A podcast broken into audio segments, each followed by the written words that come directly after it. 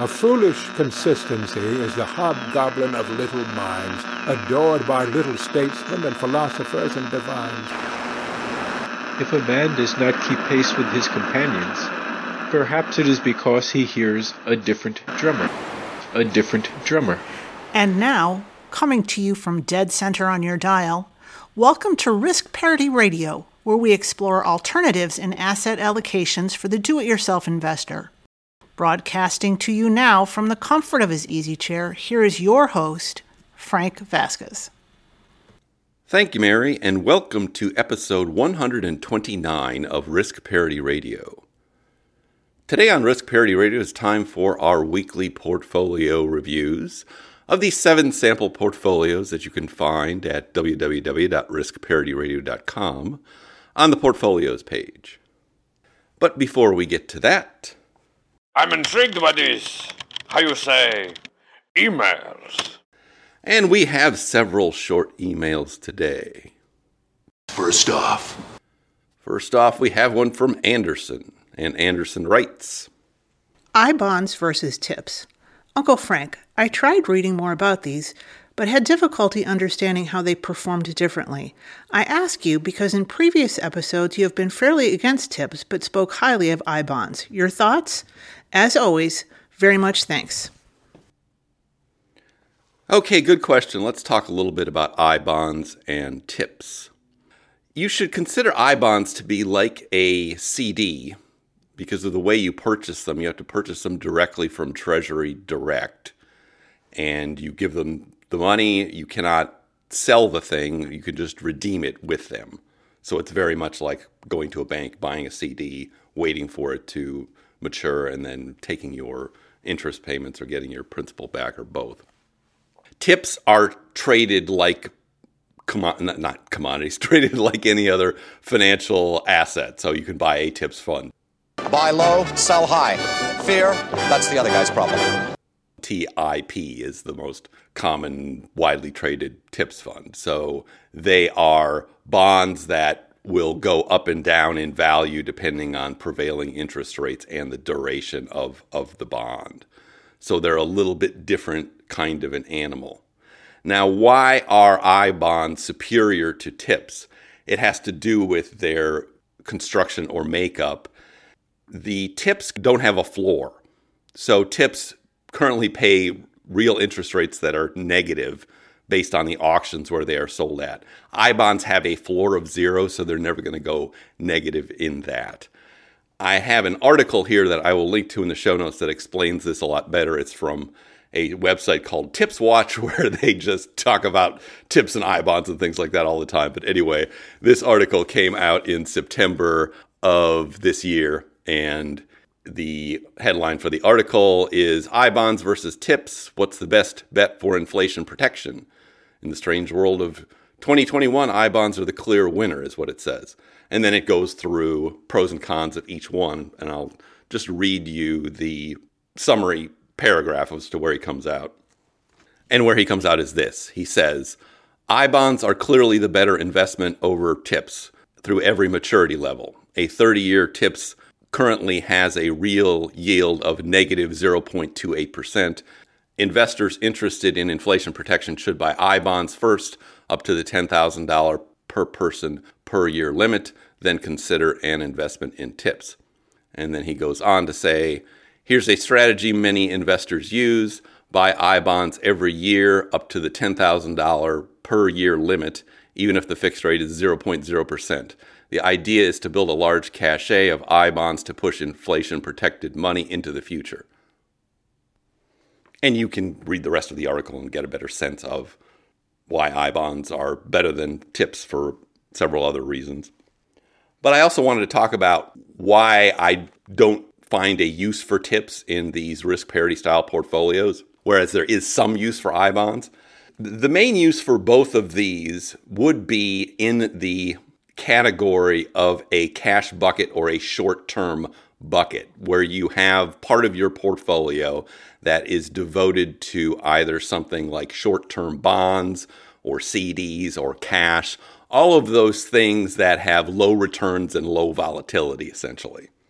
Now, those things are useful to have some of, but if you have too much of them, they just tend to be what I call a cash drag on the portfolio. They drag the portfolio down. So you will see, thinking about our sample portfolios, one of the more conservative ones is the Golden Butterfly. It has 20% in short term treasury bonds.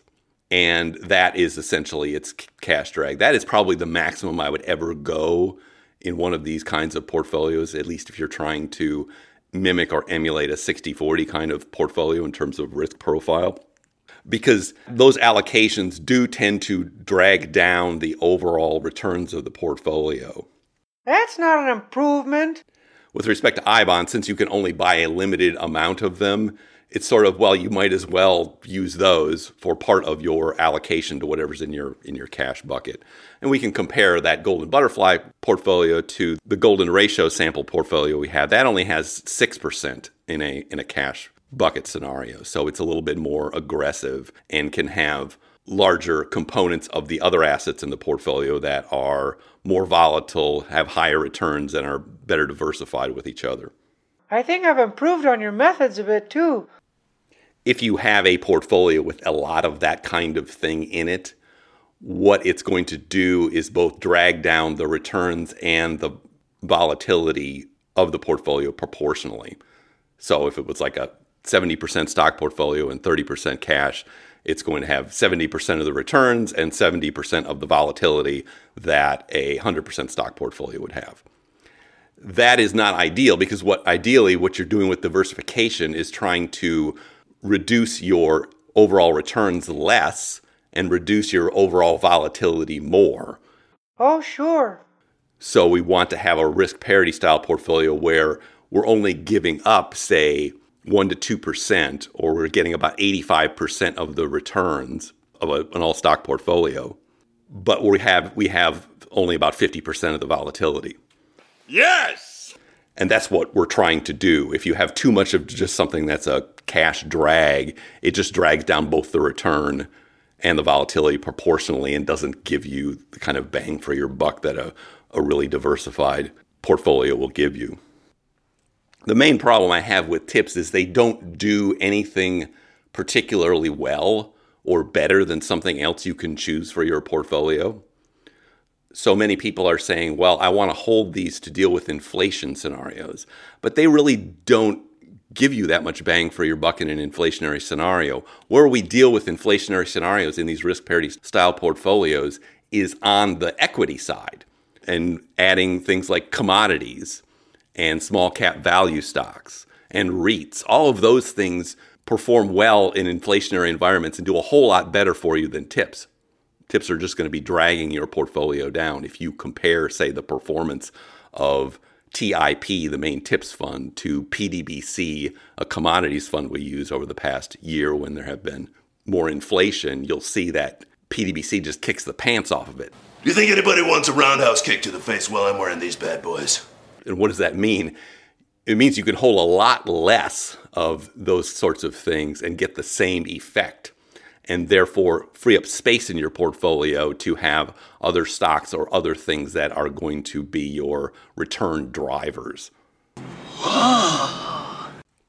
On the bond side, remember that the main reason we have the bonds in our risk parity style portfolios is so that they are negatively correlated with our stocks. So when there's a stock market crash, those bonds will increase in value. And that's the characteristic of treasury bonds. Tips don't do that. Tips go down in a market crash with the stocks. So they're not very well diversified. I learned this painfully in 2008 watching my tips fund go down 10% while my stocks were crashing. No, Mr. Bond, I expect you to die. That was not a pleasant experience, and I do not intend to repeat it. I think you've made your point, Goldfinger. Thank you for the demonstration. So, what is that, where does that leave you? Tips are not the best bonds to hold. They're not the best inflation protectors to hold. So, what are they? They're just a suboptimal asset class, is basically what they are in terms of constructing these portfolios. So, if you have some in your cash bucket or your cash allocation, that's fine, but you would not want to have a large proportion of your portfolio invested in tips.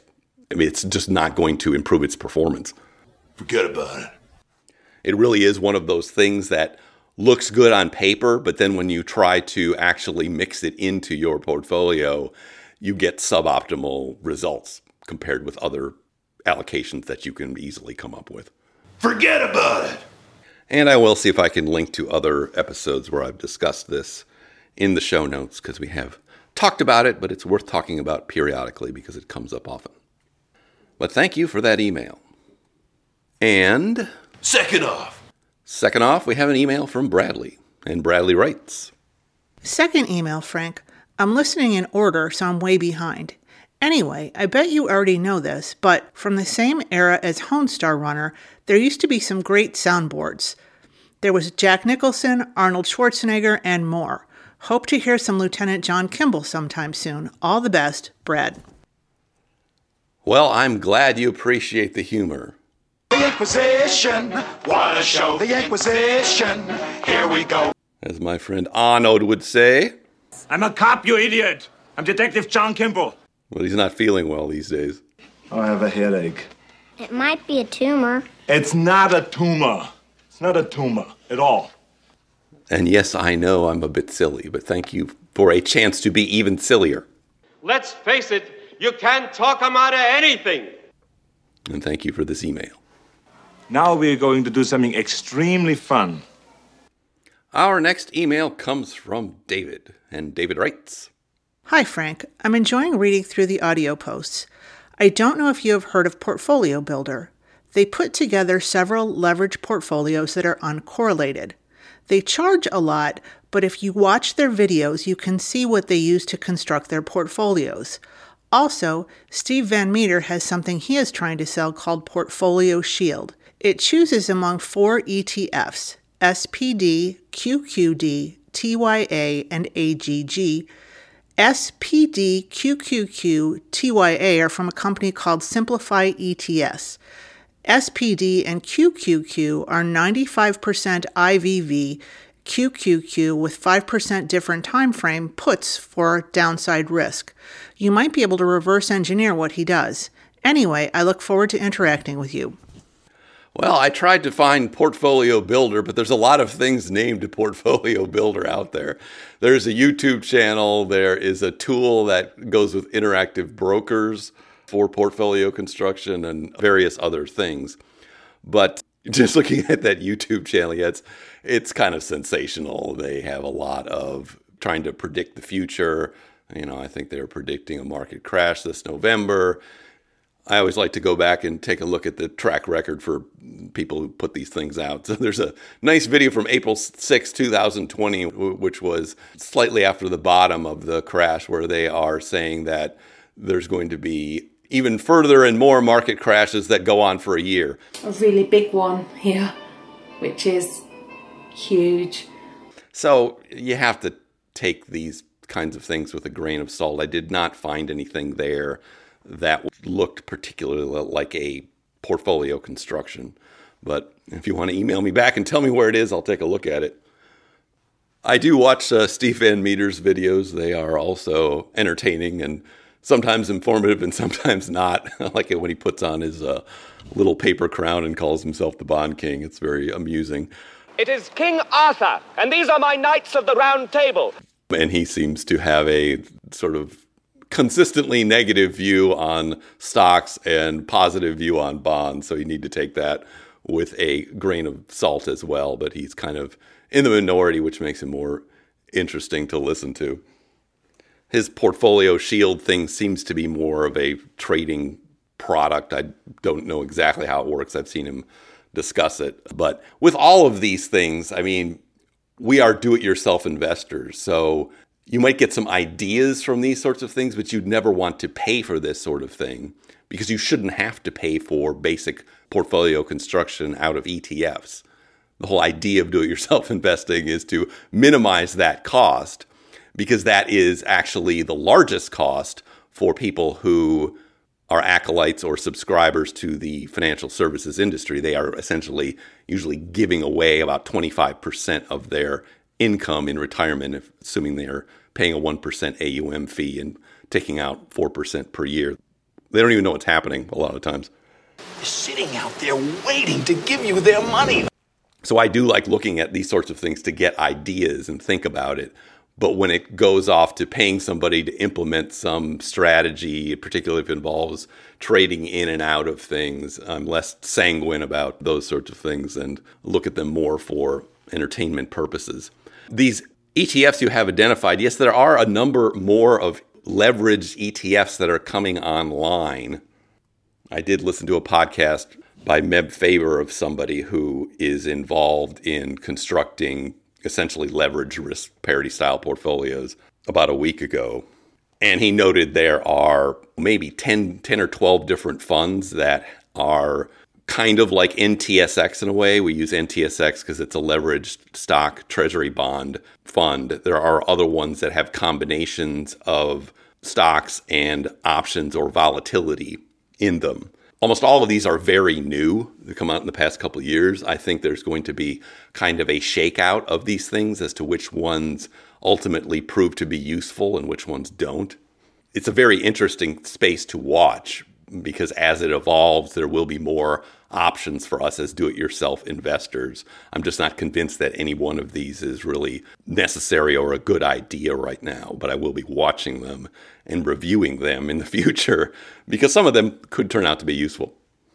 I am always reminded of the Bruce Lee quote that we have on the website, which is whenever you're given new information or ideas, you should take what is useful, discard what is useless, and add something that is uniquely your own. And with a lot of these things, I view them more for entertainment purposes only. You will find occasionally something that is useful to take out of them. But there's a lot of chaff with that wheat, in my experience. You are talking about the nonsensical ravings of a lunatic mind. But thank you for that email. I think it is an example of why this is a golden age of investing and things are only going to get better for ourselves as do it yourself investors as we move forward.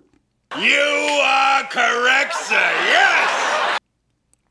And our next email comes from Anna. And Anna writes Good morning. Thanks for your podcast. Hope to learn. Well, I am glad you like the podcast, Anna. I am hoping to impart some wisdom and that somebody will listen to it. Hopefully, my children. but if not, other people can hopefully benefit from it. In terms of something to learn, I think that's going to take us right to our next email, which is our last email. Last off. And our last email is from Christy, and Christy writes Hello. I was just recently introduced to your podcast. I'm trying to catch up on episodes now. I am 36 and plan to be in the workforce for another 20 years. Do you have a portfolio you would recommend I start to structure around? I'm leaning towards one of the more aggressive ones or a mix of them. I just wanted to see if you had a recommendation for just starting out. And this does get to that kind of core question is what do I tell my adult children about investing and, and getting started out and building themselves a portfolio to make them financially independent at some point in the future? All pay heed. Now enters His Holiness Takamata and this go, goes specifically to two of our principles the simplicity principle and the macro allocation principle. Now, the simplicity principle says keep things as simple as you can to meet your goals. What that means in the context of a beginning investor is you only really need one fund to start with. You can start with some total market fund. But you could also, if you wanted to, have a total market or large cap growth fund and a small cap value fund. That would be kind of my base recommendation. Or you could pick many other three or four fund kind of portfolios. It doesn't matter that much which one you pick as long as you stick with it. And the reason it doesn't matter that much, so long as you're minimizing your fees, which is uh, a key component of it. So make sure you're uh, using index funds from Vanguard or somewhere like that and not using managed funds. But as to the macro allocation principle, this comes from the Book of Jack, which I recommend you read. It's Common Sense Investing by Jack Bogle. And particularly, it's a consequence of what's in chapters 18 and 19. And what that says is that any reasonably well diversified portfolio that is, say, 100% stocks or 80 20 stock bonds or 60 40 stock bonds is going to perform at least 90%, if not 94%, the same over a long period of time as any other portfolio that's reasonably well diversified with the same macro allocation. So, what that says is that whether you pick one total market fund, have a couple of funds, large cap growth, small cap value, have three or four funds, take a Merriman approach or something like that, as long as it's 100% stocks, it's likely to perform 90% or better than any other one of those kind of portfolios you can pick. That's the macro allocation principle. So it means don't sweat it. Part of this is how, how much how interested you are in investing. A lot of people aren't very interested in investing, and it's okay if you just take the simple path to wealth approach at the beginning and just put it all in a total stock market fund. But if you want to experiment, if you like this stuff, if you want to do research, that's fine too. And you should take that curiosity and, and use it. What you want to avoid doing is jumping in and out of funds because that's that's where people get killed or trying to read headlines and predict short-term fluctuations in markets. That's also where people get in trouble. And the amateur investors who do those sorts of things tend to underperform their own holdings, their own holdings by 2 to 4%. Whereas if you just bought it and held it, you'd be fine. But okay, that, that talks about a, a basic portfolio to start with. But let's also talk about the whole kind of experience. And we'll take you as a test case. We're going to pretend that you have 20 years to make your investments and you haven't done any of it yet. In that case, what you are really sitting on is a large pile of future cash.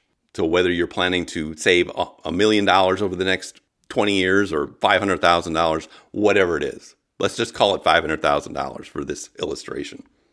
What that means is you are you are forced to dollar cost average into the market because you don't have the cash available. You're going to get paid it every year and you're going to put it into the market. And that's why it's important to put it all in stocks to begin with because at the end of the first year, you will have only put in 5% of your future cash into the stock market. And you'll be sitting on a portfolio that's 5% stocks and 95% future cash.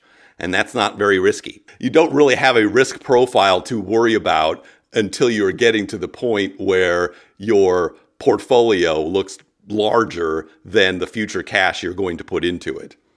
I like to say when you get to $100,000 is the time to revisit what your portfolio looks like because by that time you'll have time to have learned a little bit more about investing and feel comfortable maybe buying a couple of different funds or augmenting your portfolio in some way.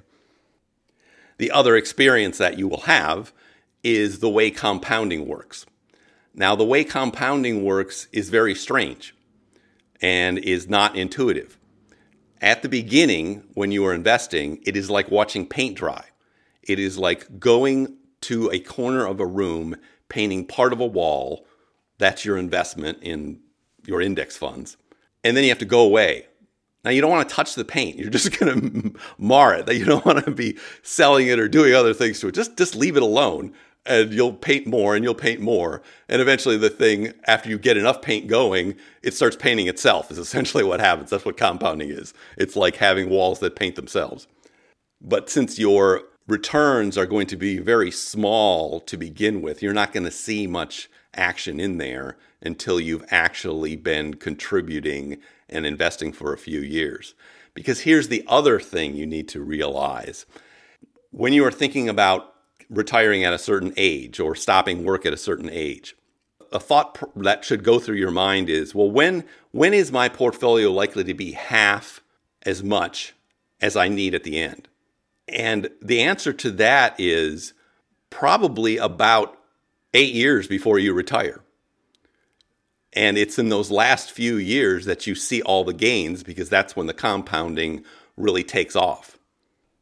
There's a famous quote from a uh, it's a Hemingway novel. I think it's The Sun Also Rises, and they were asking somebody, "How did you go broke?" And the answer that the character gives is slowly and then all at once. And that's also the way you get rich with investing is it'll happen slowly and then all at once towards the end of your journey because that's when you have accumulated enough that the compounding is really taking off. The other way to think about this, and a nice way to project without using complicated calculators, is to use what's known as the rule of 72. And you can do this in your head. What the rule of 72 says if you have a return rate of something, whether it's an interest rate or a compounded annual growth rate, if you want to know how long it t- it's going to take that investment to double, you take that return rate and you divide it into 72. So if you're assuming an 8% growth rate for your investments, which is basically the after inflation growth rate of the stock market over the past 50, 100 years, very long time, that's a good base rate to use. What that says, you divide that into 72, is that your stock market investments are likely to double about every nine years. And so you can use this idea both forward and backwards. Suppose you are thinking, I need a million dollars to retire. All right, if this was just a simple stock investment, that means you would need to have around $500,000 nine years before that. And these are already inflation adjusted. If you're going to use nominal rates, then it's only seven years. That's that's actual uh, the the doubling without accounting for inflation would happen every seven years. With inflation accounted for, it's about every nine years. So going back to this example, if you wanted a million dollars at age 65, that would be the same thing as $500,000 nine years before that at age 56, which would be the same thing as $250,000. Make it half again, nine years before that, that's age 47 which is $125,000 nine years before that, or age 38, if I did my math right. And so you can do this kind of estimating just on with a pencil and paper on the back of an envelope. And as it turns out, it's likely to be just as good as a lot of complicated models that are assuming all sorts of different things in the future. This has very few assumptions in it. So it makes it a decent rule of thumb to use. And this also gives you what I think should be the first goal for most people. The first goal should not be to think about what is my big FI number decades down the road. The first number to think about is what would be my coast FI number.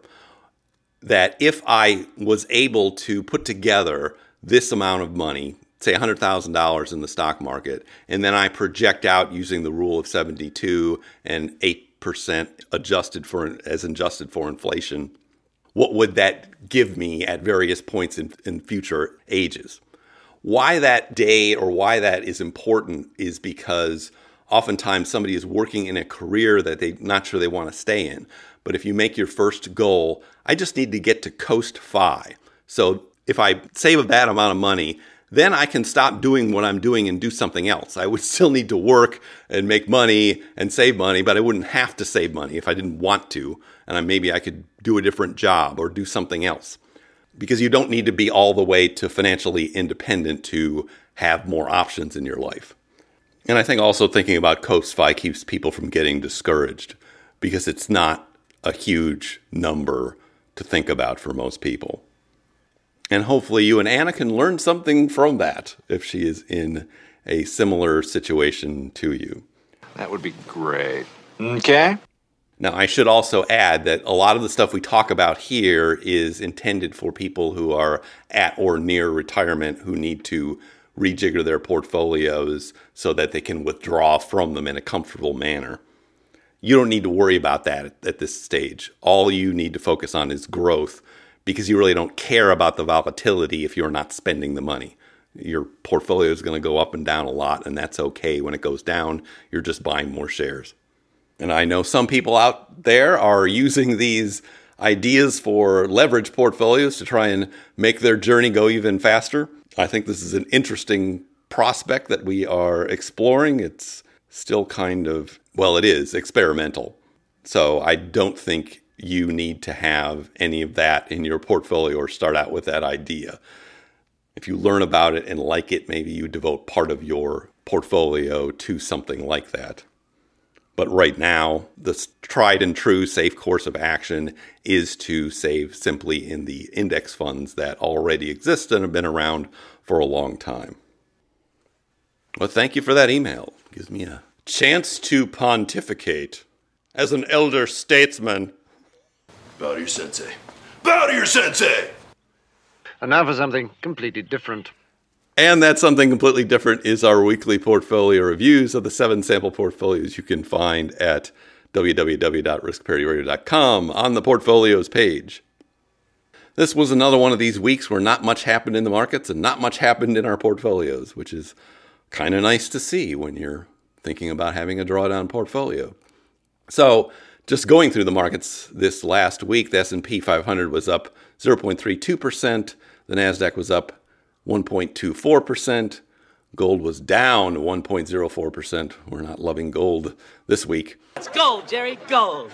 Long term treasury bonds represented by the fund TLT were up 0.70%. REITs represented by the fund REET were flat, 0% move. Commodities represented by the fund PDBC were down 1.22%. Those have cooled off. And then preferred shares represented by the fund PFF were also flat for the week.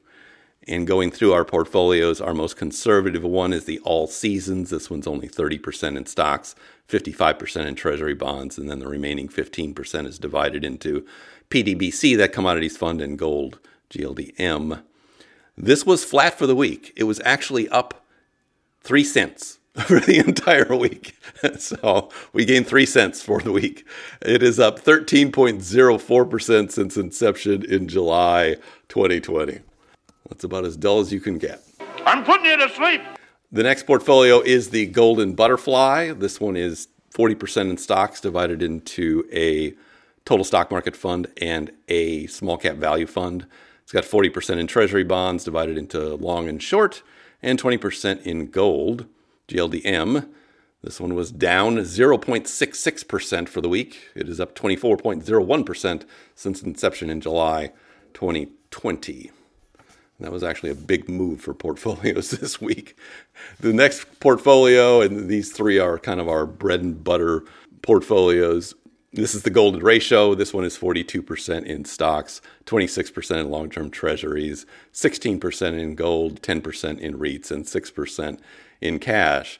And it was down all of 0.18% for the week. It is up 25.12% since inception in July 2020. And our next portfolio is our most complex one. I won't go through all of these funds, but it is roughly 40% in stocks, 25 to 30% in bonds, and then the rest is divided into commodities, crypto, preferred shares, gold, other things. But anyway, this one was down all of 0.25% for the week. It is up 25.37% since inception in July 2020. So it was also just hanging out there. And now we go to our experimental portfolios that use leveraged funds in them. The First one is the accelerated permanent portfolio. This one is 27.5% in a leveraged bond fund TMF, 25% in UPRO, that's a leveraged S&P 500 fund, 25% in PFF preferred shares, and 22.5% in gold GLDM. It was up 0.58% for the week, actually up and it is up 29.3% since inception in July 2020. Our next one, a big winner for the week, I think, the aggressive 50 50. This is our most leveraged experimental portfolio. It is 33% in the leveraged bond fund TMF, 33% in the leveraged stock fund UPRO, with the remainder, the ballast in the portfolio, divided 17% each into PFF preferred shares and VGIT and intermediate treasury bond fund. It is up 1.05% for the week. It is up 37.29% since inception in July 2020. So it is the high flyer and continues to fly, although is very volatile, I must say. And then we get to our newest portfolio, the seventh one. This is the levered golden ratio portfolio. It has 35% in NTSX, that's a composite stocks and treasury bond fund that is leveraged. 25% in gold, GLDM, 15% in O, which is a REIT. It's also got 10% in each of TMF and TNA, a leveraged long term treasury bond fund and a leveraged small cap fund. And then as the remaining 5%, 3% is a, in a volatility fund called VIXM, and 2% is in cryptocurrency funds, BITQ and BITW. This one was down It's a big loser for the week, 0.82% for the week. It is up 6.7% since inception in July 1 of this year. So it's got a year's less growth on it than the other ones do. This was interesting in that we have the appearance of another fund in this portfolio. The REIT O threw off a little spinoff called ONL, which is called Orion Office REIT. And we got two shares of that allocated to us. It was paid almost kind of like a dividend. So now we have both of those as the REITs. I mean, there's not much in there. Its current value is about $35 for that. I'm not sure what we will do with it. Maybe we can vote on it. It's it's not really a critical factor. What you probably do with that is just sell it the next time you were planning on selling O, or you just leave it there and, and see what it does. It uh, whether it goes up or down, it might present a uh, tax loss harvesting opportunity. But that was a little unusual thing to happen, and I thought it was interesting. You have a gambling problem. And you will see it there on the portfolios page when you look at the levered golden ratio. Groovy, baby! But now I see our signal is beginning to fade. Shut it up, you! I think we'll pick up this week with more emails. We still haven't finished October's emails yet, but hopefully we'll, we'll be done with them after the next episode of this show. I am also planning to do another little tutorial video since I only have one out there on YouTube. It'd be nice to at least have two. And I thought I would go to one of the calculators on Portfolio Visualizer and just show you how to work that and how you can use it to analyze your portfolios. Yeah, baby, yeah! So you have that to look forward to as well. If you have comments or questions for me, please send them to frank at riskparityradio.com. The email is frank at riskparityradio.com. Or you can go to the website, www.riskparityradio.com, and uh, fill out the contact form, and I should get your message that way. If you haven't had a chance to do it, please go to your podcast provider and like this podcast, subscribe to it, give it stars, a review. That would be very nice. I want you to be nice. Thank you once again for tuning in. This is Frank Vasquez with Risk Parity Radio, signing off. Nice baby. I'm not a baby, I'm a tumor. It's not a tumor. The Risk Parity Radio Show is hosted by Frank Vasquez. The content provided is for entertainment and informational purposes only and does not constitute financial, investment, tax, or legal advice. Please consult with your own advisors before taking any actions based on any information you have heard here, making sure to take into account your own personal circumstances.